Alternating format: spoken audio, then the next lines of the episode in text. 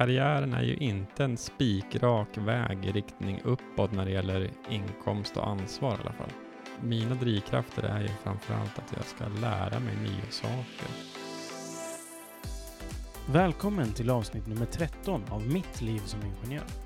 Dagens gäst är Jonas Kronebäck som efter civilingenjörsutbildningen i miljö och vattenteknik på Uppsala universitet gick vidare till ett jobb inom forskning och utveckling på Stockholm Vatten.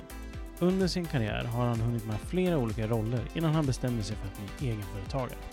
Under avsnittet pratar vi om varför Jonas karriärväg ser ut som den gör och vilka lärdomar han har tagit med sig. Därtill blir det prat om tentor, LinkedIn, återhämtning och mycket, mycket mer. Jag heter Jonas Kronebäck och det här är mitt liv som ingenjör.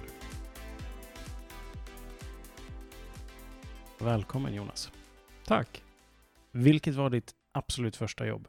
Mitt första jobb, det var som lövkrattare, eller vad det kallas. Krattade löv på min fars dåvarande arbetsplats. Kommer inte ihåg hur länge, det var väl ett par dagar. Och inte fick jag något betalt heller. I alla fall inte i kontanter. Utan jag fick en gammal IBM XT-dator med sån här gul-svart skärm. Och det var ju såklart värt rätt mycket för mig. Så jag var inte ledsen för att jag inte fick några pengar. Förstår. Men skulle inte du kunna börja med att berätta lite om, om dig själv, helt enkelt? Ja, det kan jag göra. 38 år gammal. Tvåbarnspappa. Tusenkonstnär. Växtätare. Cyklist. Och ingenjör. Det var lite kortfattat i alla fall. Mm. Vi kommer nog gå in lite djupare på det under, Mm. under tidens gång här. Men om vi stannar just vid det där ingenjör. Mm. När visste du att du ville bli ingenjör? Ja, första gången jag sa att jag skulle bli ingenjör, då var jag fyra år gammal. Har mina föräldrar berättat för mig, för det här kommer jag inte ihåg själv. Och det måste jag ha hängt ihop med att jag höll på väldigt mycket med lego. Och någonstans hade jag väl snappat upp att ingenjörer, det är sådana som håller på med konstruerar och bygger grejer. Och tänkte att det låter ju spännande, så Mm. det vill jag också hålla på med. Men var det tydligt för dig att det var just ingenjör du skulle bli? När du kom upp i åldern också eller? Eh, nej, inte alls. För eh, in, intressen utvex, utvecklas ju liksom över tid och eh, jag tyckte också väldigt mycket om hav och natur och miljö och vatten och allt som var, levde i vattnet. Så att ganska länge så ville jag bli eh, marinbiolog. Det var en stor dröm jag hade under ganska många år i alla fall. Men så blev det inte. Så blev det inte. Hur kommer det sig? Ja, det var eh, syokonsulenten på högstadiet, jag tror det var väl kanske man gick i årskurs åtta och skulle börja fundera över vad man skulle välja för gymnasium så hade jag läst att det fanns ett marinbiologigymnasium, men det låg ju inte i den kommunen jag bodde, så att syon sa det där får du absolut inte välja.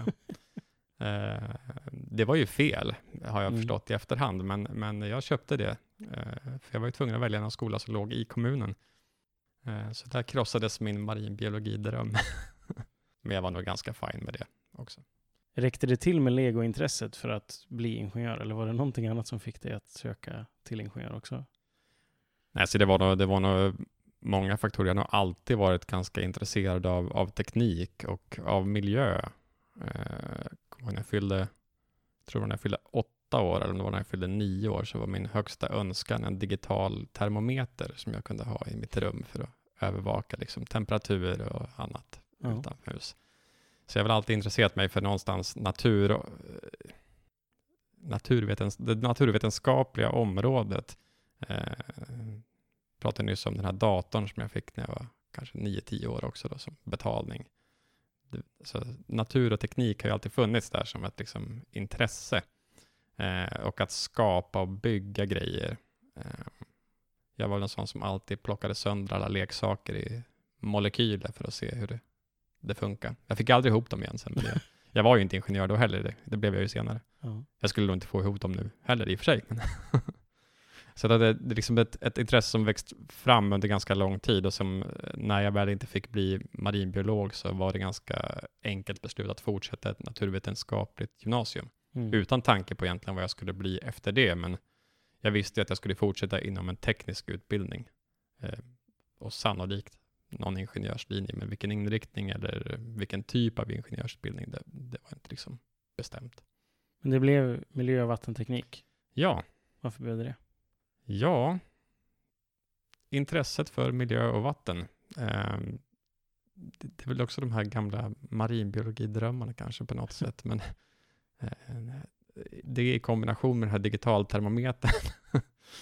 och eh, jag minns också när eh, på mellanstadiet så hade vi någon lärare som började prata om det här med klimatet och klimatförändringar och växthuseffekt. Det var ju hyfsat nya begrepp då i alla fall Mm. i, i grundskolan. Så. Det väckte väl någon typ av intresse och vi pratar mycket om miljöförstöring på liksom olika sätt. Eh, om exempel på hur man eh, odlar på ett kanske inte så hållbart sätt och vad man skulle kunna göra istället. Då. Och det här tog jag väl till mig redan som 10-11-åring. Så någonting inom miljö förstod jag nog också att jag ville hålla på med på något sätt. Ehm, så det var nog bara rubriken miljö och vattenteknik som liksom fick mig att titta på utbildning, men det var inte det som fick mig att välja utbildning. Jag sökte, när jag sökte till universitet så sökte jag samhällsbyggnadsteknik och miljö och vattenteknik eh, och hade möjlighet att gå, ja, fick väl, välja då vilket jag ville gå, men eh, studerade då kursplanerna närmare och tyckte att men de, de kurser som finns inom ramen för miljö och vattenteknik, det var liksom, det låg mig närmare. Då i alla fall. Mm. Och du läste det på Uppsala universitet. Yes. Varför blev det just Uppsala? Var det för att utbildningen bara fanns där? Ja, den finns ju bara där. Eh, det finns ju snarlika utbildningar, som systerutbildningar till den på flera orter, men eh, det viktigaste var att komma bort från Stockholm, Mm. där jag är uppväxt, eh, för att se någonting annat. Gärna då en studentstad, liksom, för att byta vardagslivet mot någonting annat. Alltså att få verkligen leva student fullt ut och förkovra sig i det i några år. Det kändes viktigt. Mm. Men när du kom till, när du kom till Uppsala, första dagen i skolan, hur kändes den? Nej, men det var ju spännande. Lite udda var det väl också. För jag tror vi inledde med någon typ av fake-föreläsning. Det är säkert fler utbildningar som har det som någon sorts tradition. Men jag var helt eh, oberedd, oförberedd på det. Ja. Så vi sitter då kanske 300 blivande ingenjörer i en hörsal och så börjar det skrivas på den vita tavlan och det skrivs mycket och pratas och jag förstår inte ett jota och tänker hur i helsike ska det här gå? Det här, I det här tempot, då, då kommer jag liksom, det, det här kommer aldrig gå. Men sen när det här fortsätter en stund, efter ett par minuter så inser man att nej, det här, det här är inte på riktigt liksom.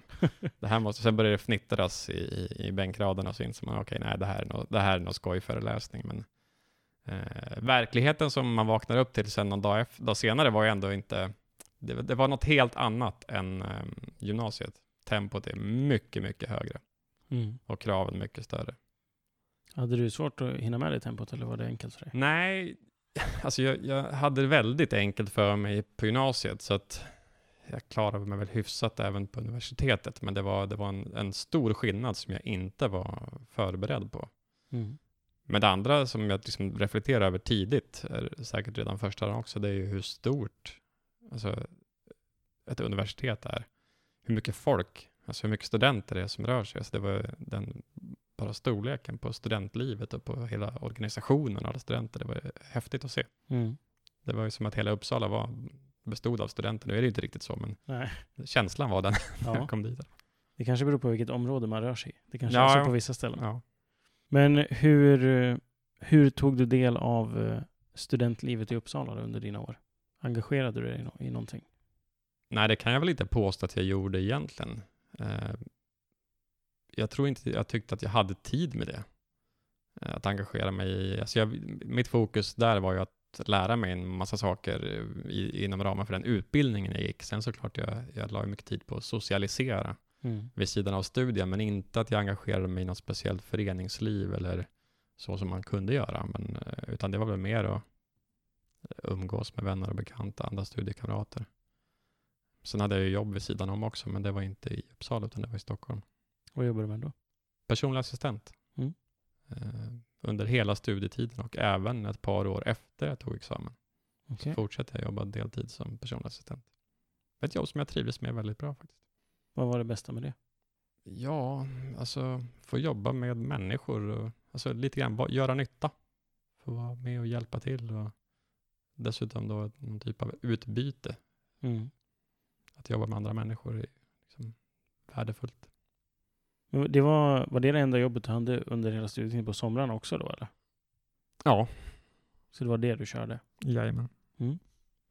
Det är kul ändå att ha kvar samma jobb under liksom hela universitetstiden. Ja, Det tror inte jag är så vanligt. nej, nej, jag provade på något annat också. Jag var en kort stund på ett äldreboende, men det, nej, det passade inte riktigt mig.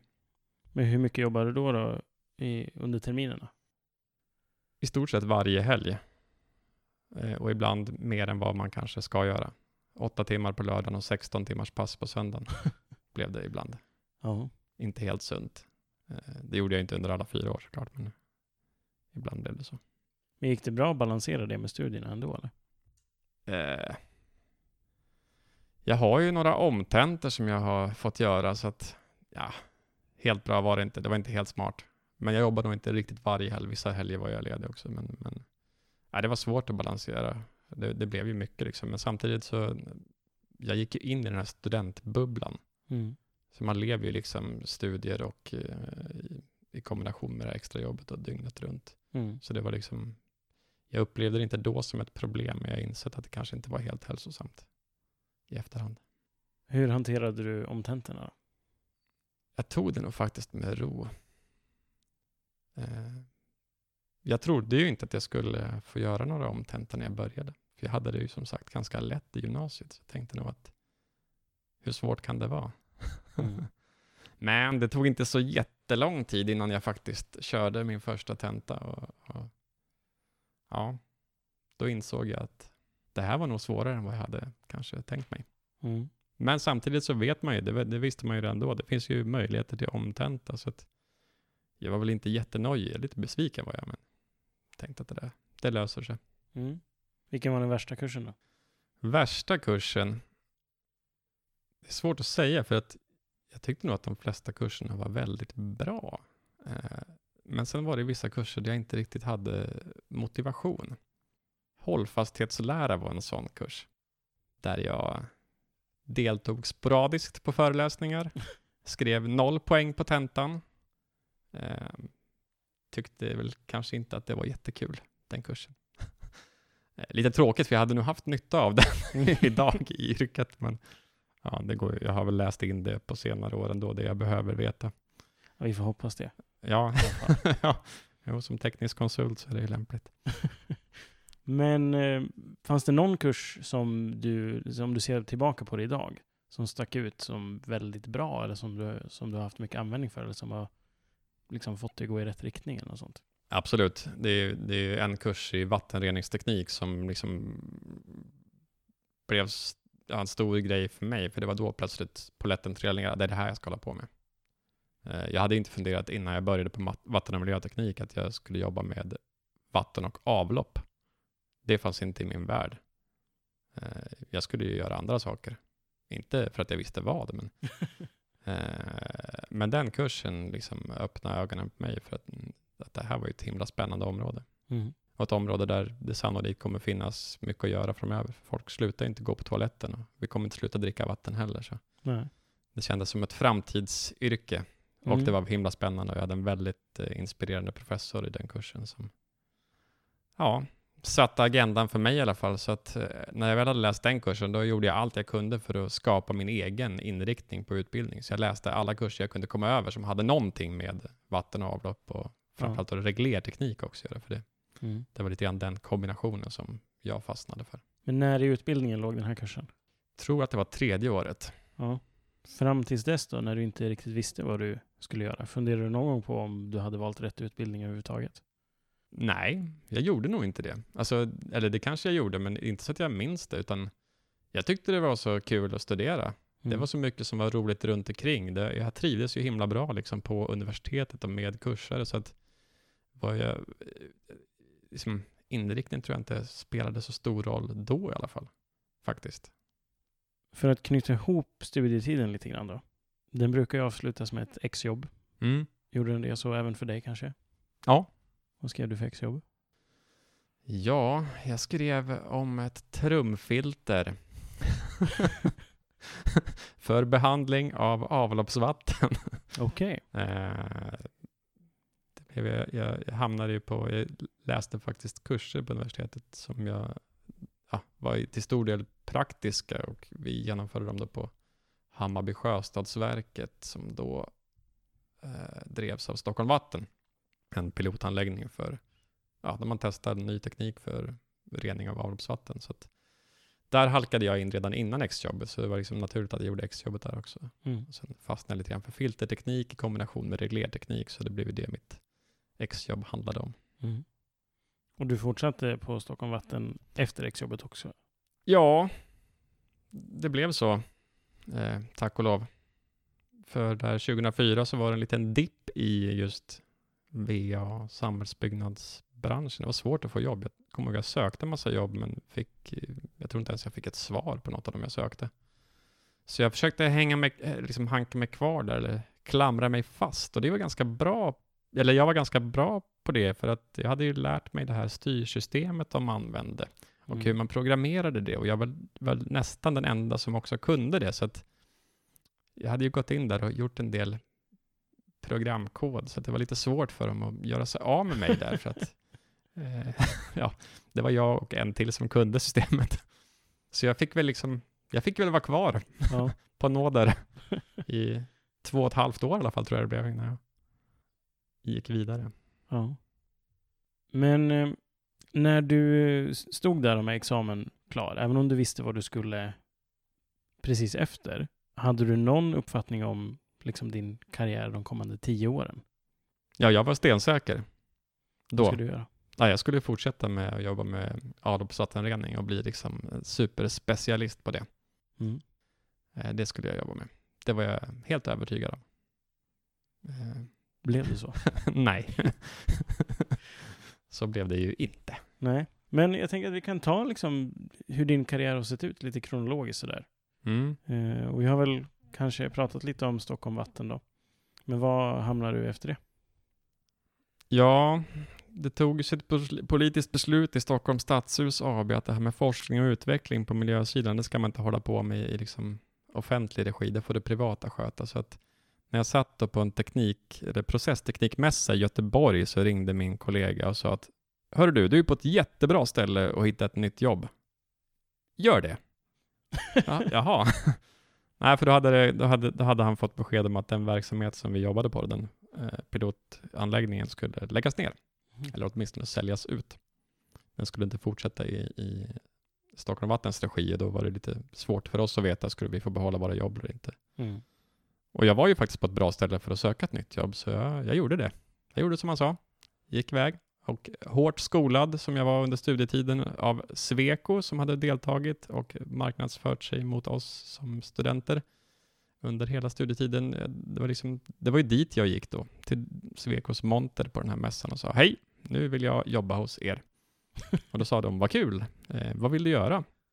Då sa jag att jag håller ju på med processteknik, det är det jag kan inom avloppsvattenrening. Har ni något sånt jobb? Jajamän, det har vi säkert. Eh, Så att jag, på plats där på mässan så bokade jag då en, en, en, ett möte med eh, Sweco ett par veckor senare. Så att. Men när jag väl kom dit, till Sweco, så, så satt det fler folk där än vad jag trodde. För då hade de ju lite mer behov än bara på processsidan. Mm. Eh, Så jag fick även frågor om, om jag inte var intresserad av att jobba med det som sker på andra sidan staketet när det gäller vatten och avlopp. Det vill säga den tekniska infrastrukturen som ligger nedgrävd i backen i form av alla avloppsledningar och vattenledningar och pumpstationer. Och det hade jag inte ens tänkt på att, att man kunde jobba med. Men det lät ju jättespännande. Så då tänkte jag att det här med processteknik, det, det kan jag ju ganska bra. Så varför inte lära mig lite mer om det som finns på andra sidan staketet. Mm. Så så blev det. Eh, så jag började jobba som eh, teknisk konsult på Sweco med ja, framförallt projektering av eh, ledningssystem för vatten och avlopp och pumpstationer och även jobba en hel del med ledningssamordning av alla möjliga typer av teknisk försörjning då i framförallt många av de här stora infrastrukturprojekten eh, runt om i Stockholm och ja, även med andra kommuner utanför Stockholm och lite grann i utlandet blev det också. Så där, jag var väl kvar som konsult i nästan fem år innan jag sökte mig därifrån. Hur trivdes du som konsult då? Ja, väldigt bra, tror jag. Alltså det var ju oerhört lärorikt. Jag lärde mig jättemycket på universitetstiden, men jag undrar om jag inte lärde mig ännu mer under de ungefär lika lång tid som jag jobbade som, som konsult. Mm. Eh, Dels jobbar jag med många olika teknikområden, eh, många olika projekt, många olika beställare, både privata och kommunala beställare. och Ja. Lärorikt, men det var ju ändå någonting som gnagde lite där. Alltså, som konsult, man går in och gör en, en kort insats, oftast. I ett skede går man in och gör en insats och sen så är det någon annan som tar över. Mm. Och det var väl lite, kändes väl lite surt ibland kan jag tycka. Var det därför du slutade på Sweco också? Delvis. Det var ju, jag vill ju liksom gärna vara med från början till slut och få sätta agendan för liksom utveck utvecklingen. Jag vill ju någonstans kunna vara med och påverka. Eh, Och det har jag ju som konsult också, men, men sätta agendan från början få vara med liksom, från idé till, till färdig anläggning. Mm. Eh, lite så som vi jobbade när jag jobbade med forskning och utveckling, så fick vi en idé och vi byggde handgripligen om processen och testade den och skrev alla rapporter och åkte runt och föreläste om resultatet. Eh, det, den delen saknade jag som konsult, att få liksom vara med mm, helheten under hela resan. Eh, så det var det som liksom, tror jag fick mig att tänka att beställarsidan, att gå till någon kommun istället, att jobba liksom på en kommun och få vara med från idé till drift under. Mm. Var hamnade du då? då? Eh, ja, jag hamnade på Sollentuna kommun, eller Sollentuna Energi som det då hette, det kommunala bolaget som hade ansvar för vatten och avlopp i kommunen. Började som VA-ingenjör med funktionsansvar för kontorspersonalen, men inget direkt, eh, vad heter det, personalansvar, utan bara ett funktionsansvar. Så jag hade en arbetsledande roll där på, på kontoret. Eh, Och det var ju kul. Det var ju någonting helt annat än att vara, som, var att jobba som konsult. Mm. Eh, Det var verkligen att sätta agendan och vara med. Det som var lite kul också på den kommunen var att vi hade utförande i egen regi, det vill säga vi satt och planerade för saker som skulle göras, infrastruktur som skulle byggas ut, eh, byggas om. Men det var också vår egen organisation som faktiskt handgripligen byggde om den. Vi hade egna rörläggare och maskiner och bilar och drifttekniker så att vi fick, och vi som satt på kontoret fick då också vara med under hela processen. Eh, vilket var väldigt lärorikt och eh, så här i efterhand kan jag tänka att vilken rackarns duktig konsult jag hade varit om jag hade fått det här praktiska med mig från början. Mm. Eh, och vad många tabbar jag har gjort som konsult insåg jag också då. när man lär sig mer om verkligheten. Vad var det för tabbar? När man förstår, när man kommer ut på en byggarbetsplats och man håller på med markarbeten så får man, får man en, en känsla för hur, över hur mycket plats saker och ting tar, hur mycket plats man behöver för att kunna göra vissa moment. Mm. Eh, när man bygger till exempel ut ett vatten och avloppsledningsnät. Den förståelsen hade jag inte som projektör innan, utan eh, funkar det på ritning så tänkte jag nog att då ska det nog funka i verkligheten, men riktigt så enkelt är det ju inte. Eh, och som beställare och eh, även utförare av, av den typen av anläggningsarbeten så insåg jag att eh, det underlag vi ofta får från konsulterna är ju lite undermåligt. eh, konsulterna, och det, det var inte bara jag som hade, som hade gjort fel tidigare, utan eh, man ser att det är, en, det är många konsulter som inte har riktigt bra koll på verkligheten. Och det, det blir tydligt just när man själv beställer konsulttjänster och sen ska utföra det som är projekterat. Mhm. Jag förstår. Men du var kvar på, på Sollentuna Energi hur länge då? Ja, det var drygt fyra år. Ja. Vad Mm. gjorde du därefter? Ja, ja, just det. Jag fick ju rollen som VA-chef också till slut. Det, var, eh, det glömde jag nämna. Så jag hade ju ansvar för hela den organisationen. Även då personalansvar och två underställda chefer. Men jag hade sedan, alltså, en liten dröm jag haft länge har ju varit att starta eget också. Bara prova driva ett eget företag. Eh, och i min byrålåda låg sedan några år en liten affärsplan och väntade på rätt tillfälle. Och eh, 2015 så tyckte jag nog att det var rätt tillfälle att eh, starta upp den. För då hade jag med mig i bagaget erfarenheten från forskning och utveckling på processsidan. Jag hade konsulterfarenheten flera år med ganska liksom bra bredd eh, och beställare utförarerfarenheten som jag hade fått på Sollentuna Energi. Så att då tyckte jag att jag var tillräckligt bred för att kunna liksom, erbjuda eh, ja, en kompetens som jag tror att någon skulle vara villig att betala för. Mm. Så då dammade jag av min gamla affärsplan och startade bolaget. Och vad blev det för bolag? Det blev ett konsultbolag eh, som skulle hålla på med eh, VA-management var väl tanken. Alltså vara ett stöd för kanske andra VA-chefer. Eh, kanske inte lika mycket fokus på teknik utan mer fokus på, på ledarskapsfrågor, på långsiktig planering, ekonomi, juridikfrågor, strategier. Eh, det var min tanke i alla fall när jag startade bolaget. Men även hålla på med utbildning. Men så blev det ju inte riktigt. Som vanligt. Nej, jag, har, jag har förvisso haft en del, eh, en del via managementuppdrag och jag har jobbat mycket med utbildning, men det var inte så lätt att få den typen av uppdrag och så här i efterhand kanske det inte var riktigt den typen av uppdrag jag ville jobba med heller. För det här med teknik, alltså jag blev ju ingenjör av en anledning. Jag tycker att det här med teknik är ganska spännande. Och så, så nu har jag ju trillat tillbaks i det och jobbar väldigt mycket med teknik. Så jag sitter numera och projekterar och gör förstudier och ja, egentligen jobbar på samma sätt som jag gjorde när jag var konsult på Sweco för många år sedan, men med betydligt större erfarenhet och kunskap i bagaget. Kanske lite färre misstag då också? Det får vi ju hoppas. ja, det, jo, men det blir nog. Jag, lite annat fokus. Jag, jag, nu som liten aktör så är det svårt för oss. Vi kan inte gå in och nu har jag, jag har en kollega också i mitt bolag. Vi kan inte gå in och ta de här stora infrastrukturjobben där vi ska detaljprojektera olika etapper i Förbifart Stockholm till exempel. Det funkar inte, vi är bara två. Eh, och det skulle vara kanske lite slöseri med resurser också. Eh, och lite, ja, det blir lite sårbart för beställaren såklart.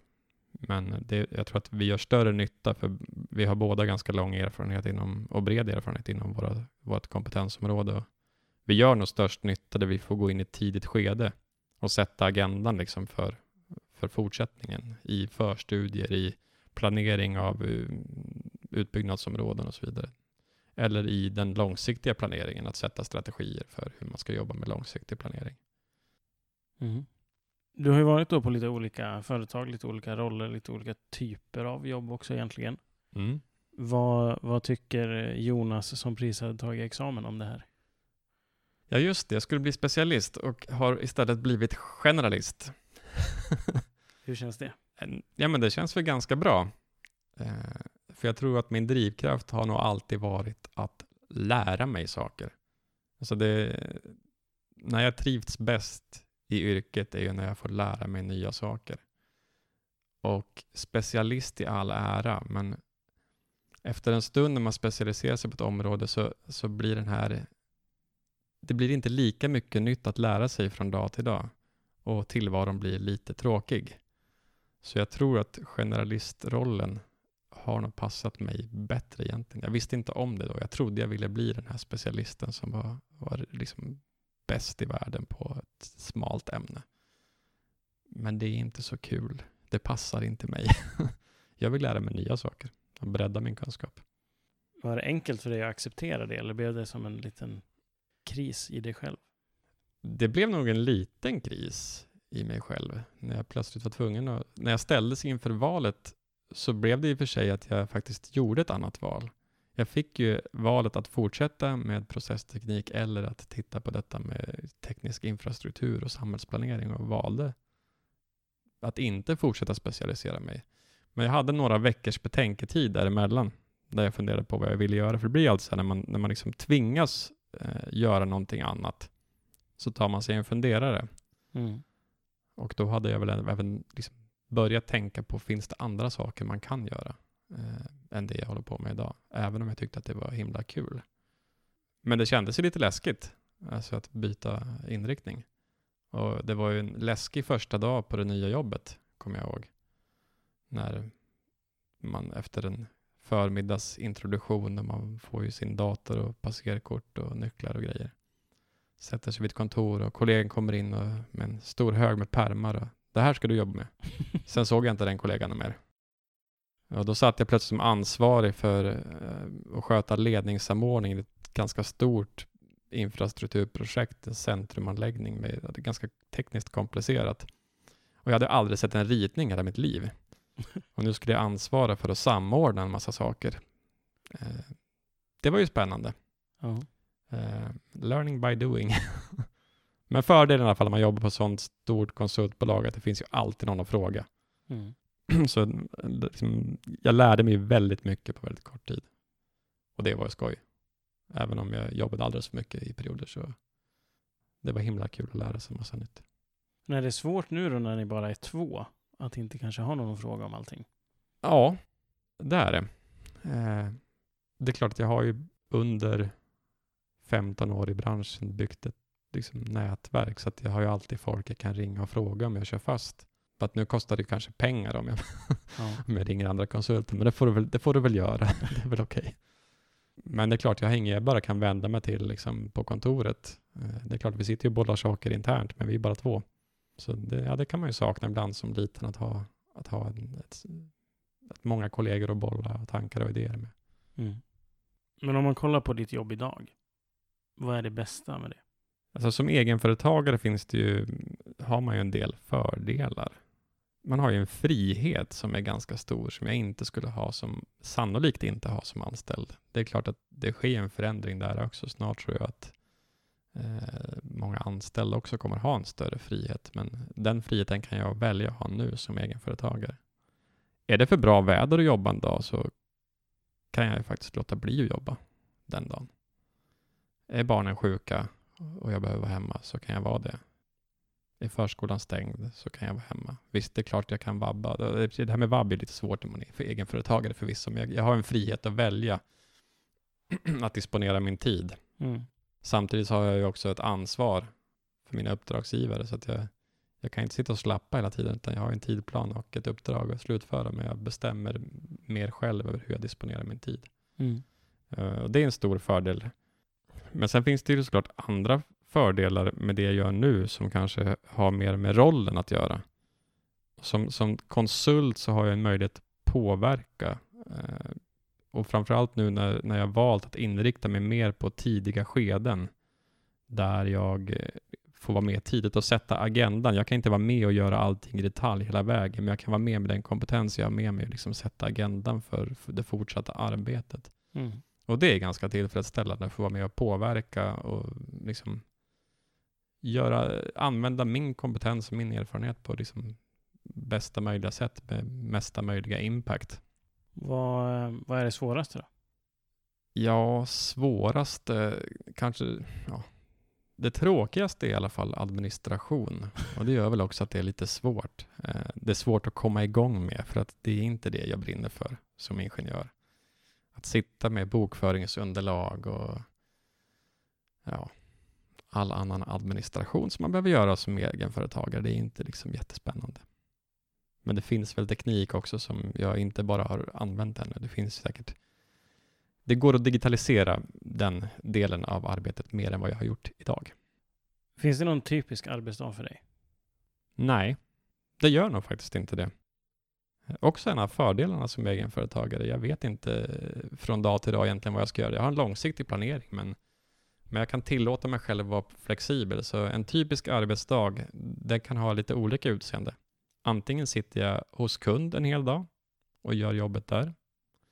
Ehm, eller så sitter jag på kontoret en dag och jobbar med projektering, planering, beräkningar, vad det nu kan vara.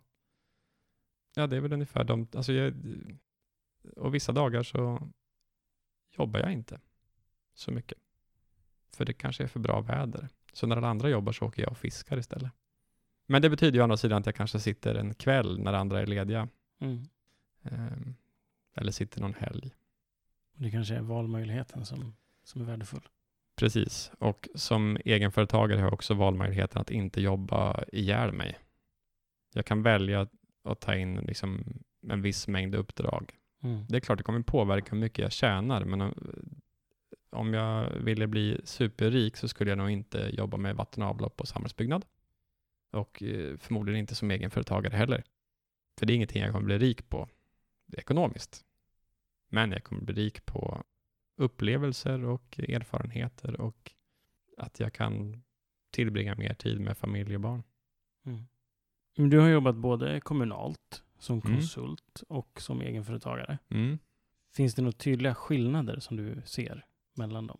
Oh ja, jag har ju varit inne på det lite grann redan och det är ju som konsult att man ofta går in och gör en punktinsats. Vilket i, i, i viss mån också innebär att du får jobba med massor med olika saker. Du har en enorm bredd som konsult. Men du får inte med dig helheten alltid. På en kommun är det lite grann tvärtom. Där har du ju möjlighet att vara med från ax till limpa. Men du är begränsad rent geografiskt Mm. eh, av kommungränserna oftast. Det är klart du kan jobba i olika samarbeten och ha utbyte med andra kommuner, men det blir ändå en, en viss begränsning. Eh, och jag tror inget av det där passar mig långsiktigt. Jag är, inte, jag är nog inte en förvaltare. Så jag, jag, har en tendens att bli lite trött på om jag sitter för länge med samma saker. Men fyra, fem år kan jag säkert stå ut. Som egenföretagare tror jag inte att jag tröttnar lika fort. För där har jag ju en större frihet att välja. Jag kan välja att jobba i och med att jag jobbar i en bransch där det är enorm brist på resurser, så kan jag i stort sett välja vad jag vill jobba med. Och också välja, vill jag jobba mer med en specifik kommun eller ett par kommuner under en viss tid eh, och vara med från ax till limpa så, så kan jag förmodligen få göra det. Eh, vill jag jobba mer med korta liksom, punktinsatser så kan jag välja att göra det. Jag, kan, jag har liksom en större flexibilitet som även när- på typen av uppdrag och arbetsuppgifter som Mm. egenföretagare. Vilket jag trivs med rätt bra. Tror du att du kommer vara egenföretagare livet ut? Nej, Vad tror du du kommer bli då sen då? Jag tror ingenting. jag vet inte, men jag, jag, jag, nej, jag skulle inte säga att, att jag kommer vara det livet ut. Eh, rent erfarenhetsmässigt vet jag att jag, jag har en tendens att, att liksom hoppa på om det dyker upp någonting intressant och jag tror att det kommer vara så fortsatt också. Mm. Jag har, inte, jag har ingen plan för hur min karriär ska se ut. Utan jag, den, den får, den får, jag tar det lite som det kommer. Eh, Så hur, jag kanske är egenföretagare livet ut, men jag tror inte det. Jag kommer kanske vara företagare en stund och sen kommer jag ha en anställning och sen så kanske jag blir företagare igen. Jag har ju ganska många år kvar att jobba så att Mm. Men vad betyder karriär för dig då? Ja, karriären är ju inte en spikrak väg i riktning uppåt när det gäller inkomst och ansvar i alla fall. Inte för mig. Eh, mina drivkrafter är ju framför allt att jag ska lära mig nya saker och liksom leverera nytta, gärna till samhället med det jag har lärt mig eh, och även då inspirera andra att göra samma sak. Så min karriär blir ju mer som en, en krokig väg framåt. Där eh, beroende på vad jag finner intressant och vad jag vill utveckla mig inom så kanske ta, karriären tar liksom något sidospår. Jag ställs inför, inför ett nytt val som jag gjorde då 2007 och valde en annan väg eh, för den kändes mest utvecklande. Ingenting jag visste om på förhand. Sen öppnades en, er, liksom en möjlighet att jobba med ledarskap. Det var ingenting jag hade tänkt att jag skulle jobba med heller. Men någonting som jag var lite intresserad av att utforska och hoppade in på det spåret. Och jag tror säkert det har varit ganska nyttigt också, även om det har varit i viss mån ganska jobbigt periodvis. Eh, så jag tror, och jag tror att det kommer vara samma sak när jag blev egenföretagare. Det, det kommer nog inte vara för alltid. Rätt som det dyker något annat upp som jag bara inte kan tacka nej till för att det är en alldeles för stor möjlighet att lära mig någonting spännande eller utveckla mig eller få chans att bidra med det jag kan. Så en, karriären är nog brokig. Dessutom så påverkas den av em, andra faktorer runt omkring. Familjesituation. Jag menar, det var perfekt för mig att vara konsult när jag var i 25-30 års åldern innan jag hade fru och barn. Kunde jobba långa kvällar och Det funkade ganska bra. Jag, men det skulle inte funka idag. Idag prioriterar jag andra saker och det egna företagandet gör ju att jag har en större flexibilitet. Mm. Så det finns andra faktorer än bara de drivkrafterna när det gäller liksom att lära mig saker. Plus att intressen, man, man åldras ju, man får nya intressen. Det, det kommer ju... Jag vet inte vad jag kommer göra om fem, tio år och det känns ganska skönt. Jag vill inte veta.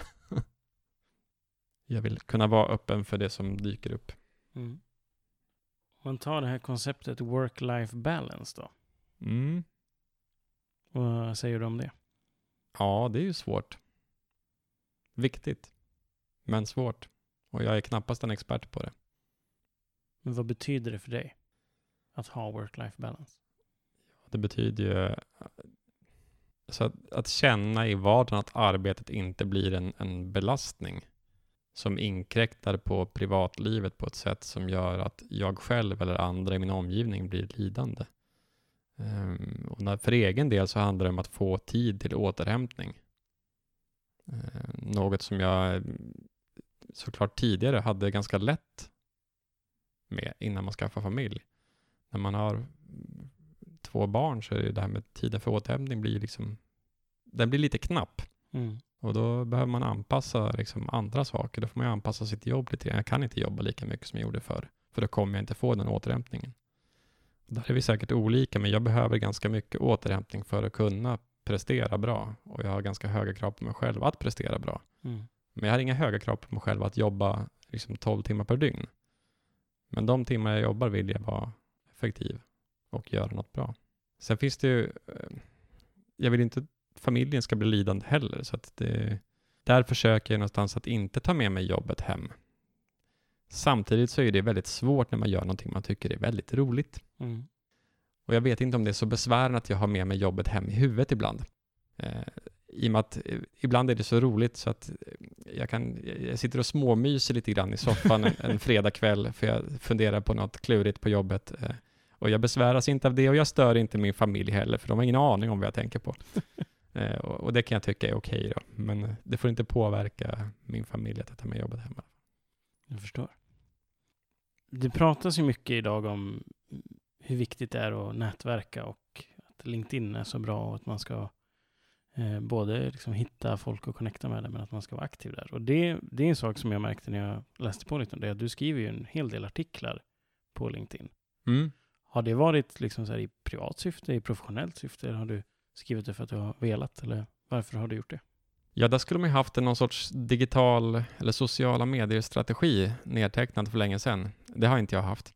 Eh, men, men jag kan ju tänka lite i efterhand då att eh, LinkedIn är ju någon typ av professionellt nätverk, så det är klart att jag har ett professionellt syfte när jag skriver saker där. Och lite utifrån mina värderingar, jag vill gärna dela med mig av mina kunskaper och erfarenheter i den mån jag kan. Jag vill även tycka till om saker som rör då mitt kompetensområde. Så det är inte bara det att jag försöker vidareförmedla kunskap, utan också ibland påstå saker. Eh, väcka lite debatt. Ja, utifrån det jag har, har med mig i bagaget, tycka till om både kompetensområdet och kanske arbetslivet i stort. Har du sett någon respons på det? Ja, alltså, när det gäller tekniska saker inom mitt kompetensområde så blir responsen ganska liten. Det är klart att det är folk som läser artiklarna. Däremot när jag tar upp eh, ämnen som psykisk ohälsa, då blir responsen väldigt, väldigt stor. Det är en liten intressant reflektion och lite skrämmande. Varför då? Därför att jag tror att den psykiska ohälsan kanske är ännu mer utbredd än vad jag trodde innan jag skrev den artikeln som handlar om min egen psykiska ohälsa. Vad, vilken typ av respons fick du på det? Eh, väldigt många som känner igen sig i precis det jag beskriver. Och det är ju bra förvisso, för mig också att känna att jag inte är ensam med det och för andra att känna att de inte är ensamma i det. Det tråkiga är ju att eh, det förmodligen är många som lider på samma sätt. Vad är det för något du har skrivit i den artikeln? Vad har du skrivit om? Ja, jag försöker resonera lite grann med mig själv om anledningen till varför jag eh, blir utbränd eller jag får en utmattningsdepression. Eh, och vad som kan vara orsaken till det. eh, och resonerar lite grann kring vad jag tror i mitt fall. Jag är ju inte säker på att jag har rätt, men det var nyttigt för mig att få resonera med mig själv kring det. Och varför inte skriva ner och dela med mig till andra? Mm. Se om jag kan få några andra intressanta inspel, och det har jag fått också. Om vi tittar på när, där du står nu idag och om du skulle träffa dig själv som student, vad skulle du ge för tips då? Ja, oroa dig inte. Kan man tänka, oroa dig inte för vad? Ja, oroa dig inte för att du ska köra en tenta. Du har all tid i världen att göra om den. Fråga mig. Första terminen så körde jag en tenta i fysik, ett ämne som jag var jättebra på på gymnasiet, hade det jättelätt för. Jag lovade då min professor i fysik att eh, när, jag, när jag skriver om tentan så ska jag skriva högsta betyg. Och det gjorde jag. Fyra år senare. så det är inte för sent. Det är liksom, så oroa dig inte för dåliga resultat. Du har gott om tid att tenta om.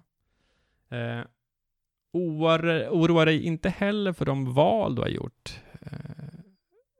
Oroa dig inte för att du kanske har valt fel inriktning eller fel kurser eller fel utbildning. Eh, för det spelar nog inte så stor roll, tror jag. Eh, ingenjörsutbildningen är bred. Du har en, alltså, studerar du till ingenjör så har du ju en, en enormt bra grund att stå på. Dyker upp andra intressanta områden än det du har specialiserat dig inom senare i yrkeslivet så är det bara att byta. Det går jättebra. Ehm, för man kommer att vara attraktiv på arbetsmarknaden så att det är liksom ingen det är ingen fara om man känner att man kanske har gjort fel val eller om man funderar på om man har gjort fel val. Ja, det kanske du har gjort. Det gör inget. Det ordnar sig. Man kan väl sammanfatta det som att mm, man behöver inte oroa sig för framtiden, för det, det ser rätt ljust ut för ingenjörer generellt sett. Och ett annat tips är att passa på och njut av tiden liksom vid sidan om studierna. Det gjorde jag. Lite för mycket ibland och för att knyta ihop det här på något sätt så brukar jag köra lite snabba frågor eller lite påståenden på slutet. Som du får eh, antingen fortsätta på eller svara på bäst du vill. Och jag börjar med, vad får dig att gå till jobbet på morgonen? Det är ju framför allt möjligheten att lära mig någonting nytt. Men också känslan av att kunna få bidra med någonting. Bidra, göra nytta, skapa någon typ av förändring i positiv riktning. Mm. Vad betyder ordet ingenjör för dig? Det har ju kommit att betyda problemlösare i mångt och mycket. De flesta ingenjörer jag stöter på i min vardag är enormt duktiga problemlösare. Har lätt för att sätta sig, liksom, ta in information, läsa in, förstå ett problem och eh, liksom strukturerat hitta en lösning på det. Och det är väl det vi är skolade till lite grann. Vad betyder det för dig att lyckas? När jag får göra någonting som är så roligt och intressant att jag i princip skulle göra det gratis. Men där någon ändå valt att betala mig för att leverera det, eh, i alla fall på nivå så, som gör att jag kan överleva ekonomiskt, då tycker jag nog att jag har lyckats. Om du skulle få byta jobb med någon för en dag, vem skulle det vara och varför? Det första som kommer i huvudet är Donald Trump, för jag tänker att varje dag som han inte är på jobbet är väl en bra dag. Eh, lite så tänker jag. Det, det, det vore ju också ganska intressant att se hur amerikansk politik fungerar eller inte fungerar från insidan. Eh, jag har en del liksom, jobbat i en politiskt styrd organisation i Sverige eh, och tycker att det är krångligt och svårt. Ehm, så att, nej, men det vore intressant att se. Vilken tycker du är den coolaste eller häftigaste tekniktrenden som finns idag? AR eh, känns nära till hand för min del som jobbar i, inom liksom bygg och anläggningsbranschen, för det finns så otroligt mycket tillämpningar där, där det skulle underlätta och det faktiskt redan används och underlättar idag, jämfört med bara för några år sedan när, när det inte alls egentligen fanns i någon större omfattning i alla fall. Så att AR tror jag har en enormt stor framtid i min bransch. Mm. Frihet eller trygghet? Frihet. Varför då? Jag tror det passar mig. Jag är ingen trygghetsnarkoman. Jag, jag tänker att det ordnar sig nog.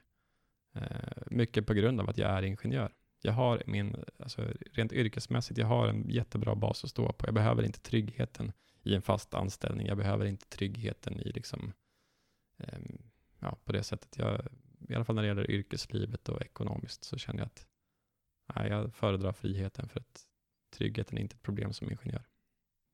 Jag bad eh, föregående gäst ställa en fråga till dig utan att han visste att det var du. Mm. Och då ville han veta vad du lärde dig under studietiden som du idag har stor nytta av i det professionella livet.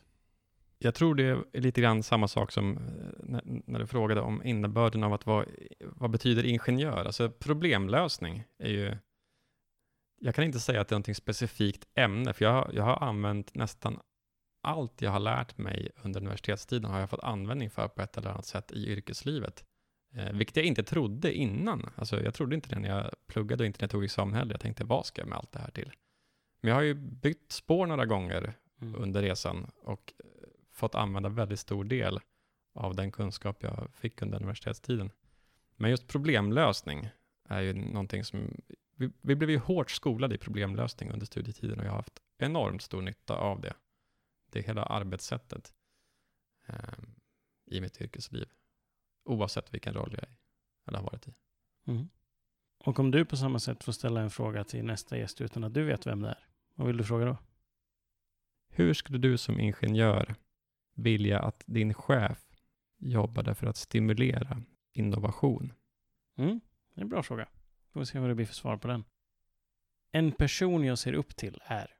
Ja, jag har ju länge följt Johan Bok på LinkedIn. Ledarskapscoach och föreläsare, författare. Så det, det är en person som jag tycker fler ska följa, för han har väldigt många goda tankar om ledarskap. Mm. Så det är en person jag ser upp till och försöker lära mig mycket av och använda i mitt eget ledarskap. Och den sista då? Mitt bästa tips till dagens studenter är? Jag var ju inne på det tidigare, men oroa dig inte. Det ordnar sig. Och njut av tiden vid sidan av studien. Det var allt för den här veckan.